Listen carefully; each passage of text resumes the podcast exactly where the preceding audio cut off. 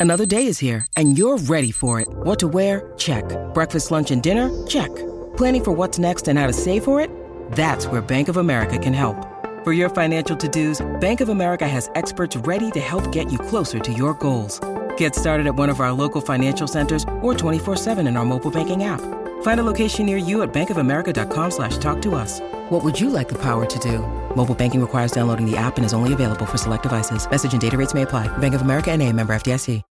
When you need mealtime inspiration, it's worth shopping Kroger, where you'll find over 30,000 mouthwatering choices that excite your inner foodie. And no matter what tasty choice you make, you'll enjoy our everyday low prices, plus extra ways to save, like digital coupons worth over $600 each week. You can also save up to $1 off per gallon at the pump with fuel points. More savings and more inspiring flavors make shopping Kroger worth it every time. Kroger, fresh for everyone. Fuel restrictions apply.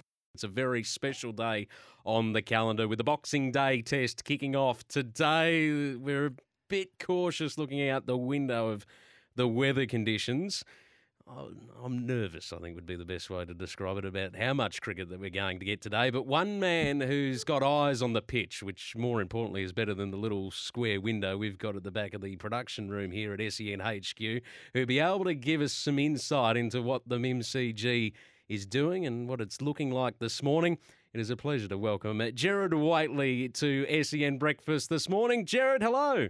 Coxie, Bryce, Merry Christmas. Lovely to be with you. Merry Christmas to you too, and great to have you back in the commentary box as well. What's the pitch looking like, or is it still under covers at the moment at the MCG? We can see it, so that was the main thing driving in as the automatic wipers were going uh, along along CityLink is would the covers be up, and they are. So preparations are underway for the first ball at 10:30, and the weather, the forecast promises that we will get underway. Uh, and then we'll get interrupted as the day goes along. So the, the covers are, are still hovering, but Matt Page has begun his work. Um, the, the mowing of the outfield is happening. Uh, it does look splendid. That we didn't quite. I know the rain was persistent yesterday, but it probably wasn't as much as had been feared. So I imagine the outfield will be okay, and it is uh, it is warm as has been referenced. So yeah, the the pitch is showing. It, has got plenty of grass on it. It's not quite as green, I don't think, as it, as it has been. Um, the last couple of years, while they've been working out how to to embolden this pitch, which I think Matt's done in a splendid way, uh, it doesn't quite look as threatening as it has done. But in the Shield matches that have been played this year is batting has been a very difficult task. Yeah, Merry Christmas to you, Gerard. You're absolutely right, and uh, that's what I wanted to delve into a bit. It's it's not going to be a, a, placid MCG wicket. There is some pace, there's some bounce, and it seems. Uh, how are Pakistan going to uh, withstand this incredible bowling attack that uh, keeps producing for Australia? I think it will be incredibly difficult as, as the test match went on in Perth. We got our case study of why it is so difficult for this country to perform on these shores. Is they haven't lost 15 in a row in Australia by accident. So the conditions are so foreign and they get a look at them so rarely in their career that once Perth broke up, uh, what did they last? 30 and a bit overs. So uh, this will offer a challenge. It's I mean, pretty fresh in the mind is that English side getting rolled on morning three in an hour and a half. So, uh, yeah, I think I think it'll be hugely challenging. Uh, you're better placed than I am, Bryce, but Shield teams have been winning the toss and bowling here, and that's certainly what Australia has done in recent times. So there's every reason to think that Pat Cummins would, would send Pakistan in and, and see if um, if they could rout the tourists again.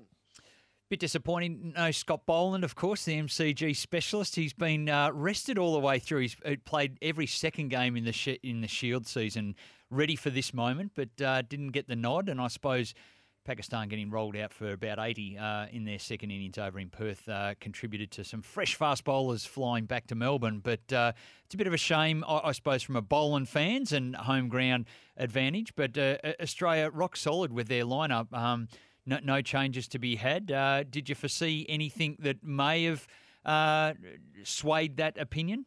No, because it's test two rather than three or four in the natural scheme of things. This is the fourth test of the summer, and you would start to see either some wear and tear or a willingness to rotate. So I think it's a terrible pity uh, if if we have a, a horse who's a specialist for a course. It's Scott Boland here at the MCG, but the front line attack is still fresh and they were firing in Perth. So it felt like once that happened quickly, is that's that's the way that it would go. Um, I so there are seven tests here. There are five in Australia and two in New Zealand. That frontline attack of three won't play them all, but yeah, this is only the second test of the summer. So the, the occasion, um, it suffers just a fraction for Boland's absence because he became that cult hero so quickly with his exploits on this ground, and it's his home ground. He's a useful tool for Australia but we'll see him at some point later in the summer. Gerard, what's your thought on this current uh, attack? I, guess the combination. I posed the question: Is it as good as we've seen uh, going into a Boxing Day test? Uh, there's some been reflections back to the Lillee era of uh, a good attack around that time. We're, we're sort of looking at Lee McGrath, Clark, and Warne on on a screen here a little bit earlier, but uh, it's probably a bit stronger than McDermott, Fleming, Mark Waugh. Warne and May, two spinners at the MCG at a, at a period back uh, some time ago. Is it as good a balanced attack as you've seen for Australia in a Boxing Day test? Yeah, I think the three quicks are all greats in their own right. So, in what you've just said, and it's not to run down Stuart Clark in any way, but he wouldn't qualify in that category. So, the combination was fearsome and excellent, but that this is clearly superior to that. Um, you do, yeah, um, numerically. They're, they're a quartet that Australia has had unrivalled in Test cricket prior to this, in the number of tests they've played and the number of wickets that they have taken. Nathan Lyon's landmark milestone in Perth further elevates him. Uh, yeah, I, I think Stark, Cummins, and Hazlewood is just such an unrelenting and fearsome attack, and all three will, will end up as as Australian greats, and that that's incredibly rare and certainly uh, you'd have to go back a bit further, I think, than the, the attack you just mentioned to, to come up with some to rival it.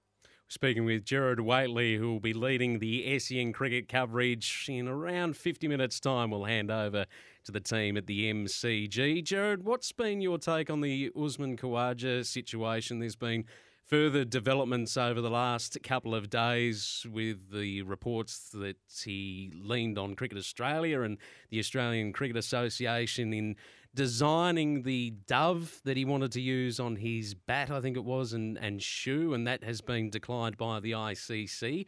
How are you reading this situation? Uh, he's committed to, to what he would like to do, and he has made great inroads on that front. Is there's nobody oblivious to what Usman Khawaja's message is. Uh, and his his plea for for compassion, I, I think, above all else, uh, he has. Um, so the writing on the shoes got the front page attention, which it was always going to. So that that's that's calculated. He probably somewhere in his mind knew that he would get knocked back for for the test arena on that front, so wore the armband. Probably the only bit I, I didn't like was he tried to pretend the armband was something else in the explanation post. It is I heard in real time what was put forward by Cricket Australia. It was quite clear the armband was a continuation of what he'd written on his boots, and then it was uh, it was an artful and deft touch to put the dove on the boot. But there's uh, he's in a position now where there's no sidestepping what he's trying to do, and it's the overall message that the the ICC is resisting on those compa- uh, on those um, political rather than humanitarian grounds. So they're probably at a stalemate for the time being. Is it doesn't matter what Usman Khawaja chooses, it's still going to fall under that umbrella for the ICC. So Khawaja is going to either have to continue to to break those guidelines and risk whatever penalty goes, or um, make his point forthrightly when, when he speaks on his social messaging, when he's at training and all of that has a significant cut through, like like few sportsmen in this country have achieved in recent times. I think so. Yeah, his his overall is well served. He would like to get it into the Test theatre, but it is a stalemate with the ICC now. And that's right, Gerard. He he does have the the other um, platforms, I suppose, uh, to be able to view his uh, support and, and, and view anyway. So I, I think that's uh, that sort of covers that off. I'm interested, Gerard, just from your perspective. Um, you cover all the great sports in, in Australia. Is this Does this hold a, a- special one? Is it up there in the top three, maybe number one, or where does it sit on a Boxing Day test morning? Yeah, the three great days of sport in this town, and this has always been my home uh, uh, Grand Final Day, Melbourne Cup Day, and Boxing Day. And they all have their, their own rhythms. Um, there's, there's this incredible build up of Grand Final Day at the end of a week. Um, Melbourne Cup Day sort of dawns rather peacefully at Flemington and, and builds to to, the, to a maelstrom, and Boxing Day is entirely different. Um, it's it's a single day's cricket that belongs in a Test match, so it doesn't you don't get a results on the day. It's got a wonderful festive atmosphere to it. So maybe even more so than the other two, it, it has its um, it has its rhythms and traditions that belong to small groups within a big crowd. So there'll be seventy odd thousand here today. Um, not many of them will be first timers, I would imagine. Uh, a lot of them will maintain uh, traditions that they've built along the way, who they meet, where they meet them, when they come to the ground, where they position themselves, seats and bars, and um, when they uh, when they're committed to the cricket and when they're they're drifting off into their social affairs. So it, it, it is. Uh, I feel like each is distinct, and we are so spoilt in this town to have them.